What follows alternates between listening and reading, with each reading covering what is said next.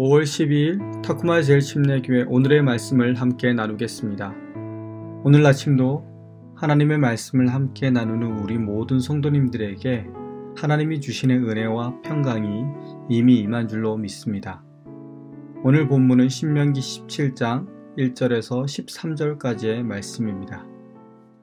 오늘 본문에서 하나님은 자신의 백성들이 하나님 앞에서 지켜야 할 것들과 그리고 사람들 사이에서 갈등이 생겼을 때 그 갈등을 해결하는 방법을 우리에게 제시하고 계십니다.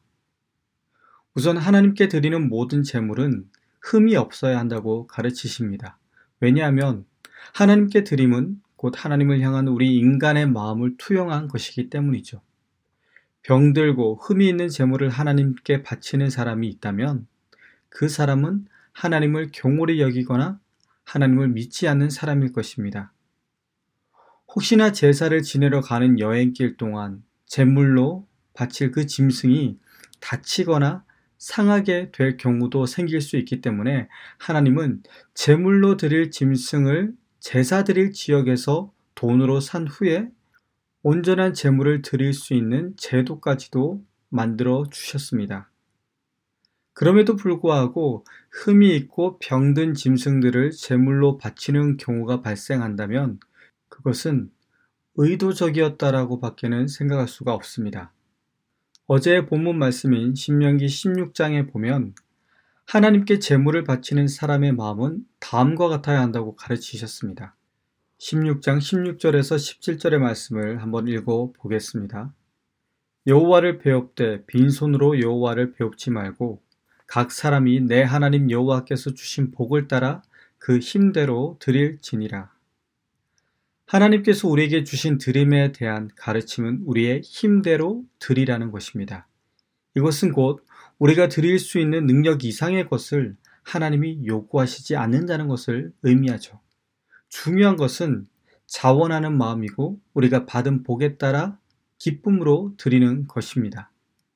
요즘은 교회에서 헌금을 드리는 방법이 다양하지만 한국은 불과 1, 20년 전만 하더라도 현찰로 헌금을 준비하는 경우가 대부분이었죠. 그러다 보니까 성도들 중에는 어떻게든 깨끗한 돈을 준비해서 헌금을 내려는 분들이 많았고 아주 부지런한 분들 중에는 매주 은행에서 자신이 헌금할 돈을 새 것으로 찾아와 헌금하는 분들도 있었습니다. 물론 지금 한국이나 미국에는 더 이상 그렇게 새 돈을 열심히 준비해서 헌금하는 문화는 남아있지 않습니다. 예전에는 잘 몰랐는데 지금 생각해보니 그렇게 새 돈을 준비해서 정성껏 헌금하려는 분들의 그 마음이 너무나 귀하고 아름다운 것이었구나라는 생각을 하게 됩니다. 그리고 그것은 하나님도 마찬가지시겠죠.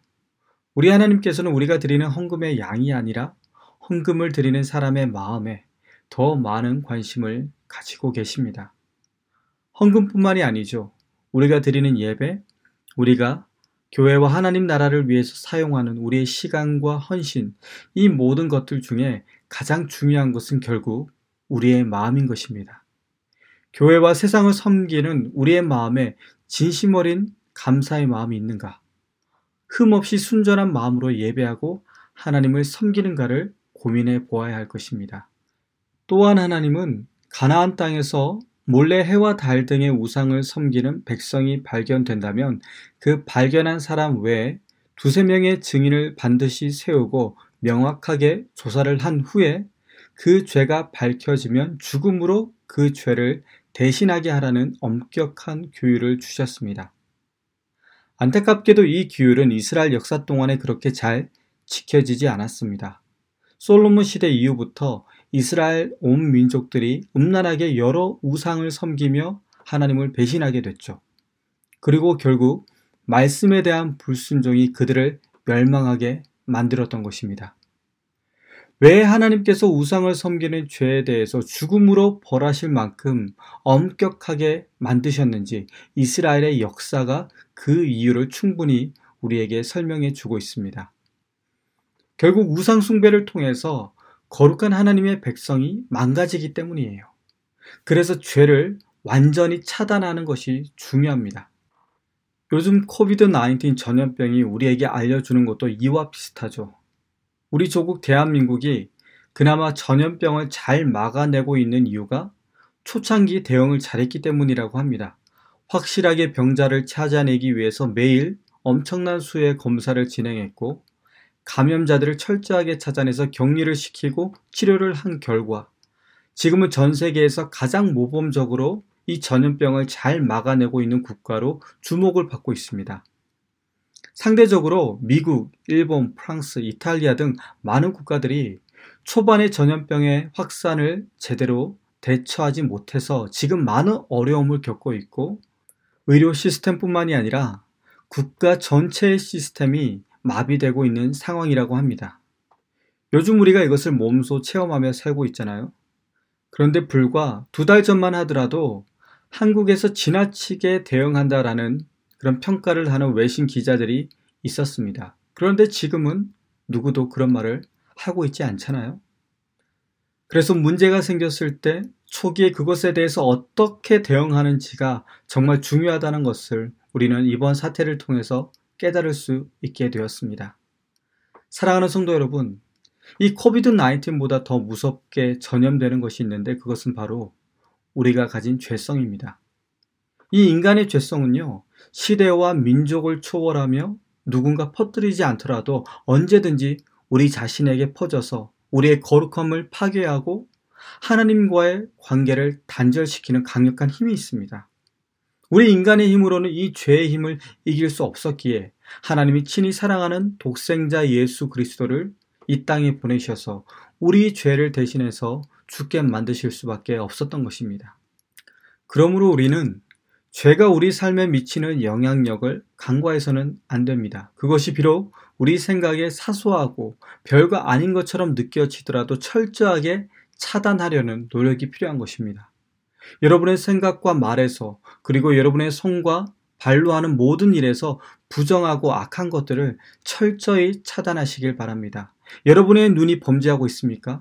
여러분의 입술이 범죄하고 있습니까? 여러분의 마음이 범죄하고 있습니까? 그것을 결코 그냥 내버려 두지 마세요. 여러분이 죄를 범하게 만드는 자리를 피하시고 여러분을 부정하게 만드는 것이 여러분의 손에 들려져 있다면 그것을 내려놓으시기를 바랍니다. 그리고 하나님이 명하신 대로 오직 하나님의 거룩한 백성으로 구별된 삶을 사시는 우리 모든 성도님들이 되시기를 간절히 축원합니다. 또한 오늘 말씀은 우리 인간들 사이에 스스로 해결할 수 없는 분쟁이 생겼을 때 그 문제를 제사장과 재판장들에게 찾아가서 율법과 판결대로 순종하라는 말씀을 주십니다. 이 말씀이 우리에게 중요한 이유는 하나님의 백성이 가장 중요하게 여기고 따라야 할 것이 바로 하나님의 말씀이라는 것을 분명하게 우리에게 제시하고 있기 때문이죠. 우리가 살고 있는 미국은 고소와 고발의 문화가 아주 자연스러운 곳입니다. 미국뿐만이 아닙니다. 한국도 요즘은 고소 고발 문화가 너무나 만연합니다. 그러다 보니까 우리 그리스도인들도 고소와 고발로부터 자유로울 수 없는 시대가 되었습니다. 내가 누군가와 갈등이 생긴다면 언제든지 고소를 당할 수 있는 그러한 사회에 우리가 살고 있기 때문입니다. 하지만 그렇다고 해서 우리가 이런 문화를 가볍게 생각해서도 안 될 것 같습니다. 많은 경우 우리가 겪게 되는 이 법적인 문제들은요, 우리 주변 사람들과의 갈등 때문에 일어나는 경우가 많다고 합니다. 전혀 알지 못하는 사람과 문제가 생겨서 고소와 고발을 하게 되는 경우보다 우리 주변인들과의 문제 때문에 벌어지는 일이 많다는 것입니다. 가족들끼리의 문제, 친구들과의 문제, 사업 파트너와의 문제, 그리고 교회 내에서 함께 신앙생활하는 교우들의 문제까지 주로 우리 주변 사람들과 법적인 다툼을 하게 될 가능성이 높습니다.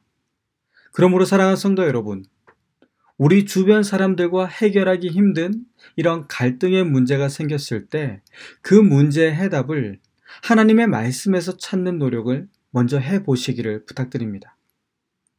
그리고 목회자들과 교회 리더들에게 한번 상담을 받아보시기를 권면합니다. 비록 목회자들과 교회 리더들이 여러분의 재판관이 될 수는 없지만 하나님의 말씀을 바탕으로 여러분에게 영적인 조언을 줄 수 있기 때문입니다. 우리가 인생에서 겪는 중요한 고민들은 대부분 하나님의 말씀을 통해서 그 해답을 얻을 수 있어요. 하나님의 말씀은 살아있기 때문에 여러분에게 충분한 도움이 될 수 있다는 사실을 여러분 믿으시기를 부탁드립니다. 그리하여서 우리의 삶에서 온전히 악을 제거하고 하나님이 기뻐하시는 카도시, 거룩한 백성으로서의 삶을 살아가시는 복된 우리 타쿠마 제일 침례교회 성도님들이 되시기를 예수님의 이름으로 축원합니다. 기도하겠습니다. 사랑하는 주님, 우리가 하나님을 배신하고 이 세상의 악한 문화와 허탄한 지식을 따르지 않도록 우리의 믿음을 지켜 주시옵소서. 하나님이 기뻐하시는 거룩한 삶을 온전히 살기를 원합니다. 하나님의 은혜로 우리에게 주어진 것들을 우리가 기쁨으로 하나님께 되돌려 드릴 수 있는 우리 자신이 되게 하시고 우리 삶의 문제를 세상의 법과 경험으로 해결하는 것이 아니라 오직 하나님의 말씀 안에서 하나님의 지식과 방법을 먼저 찾고 구하는 우리 모두가 되게 하여 주시옵소서. 우리가 거룩한 하나님의 백성으로 살아갈 때 우리의 삶과 가정과 교회와 일터가 회복될 줄로 믿습니다. 오늘 이 하루도 우리 주님께서 우리를 온전히 지켜주실 것을 믿고 감사드리며 살아계신 예수 그리스도 이름으로 간절히 기도합니다. 아멘.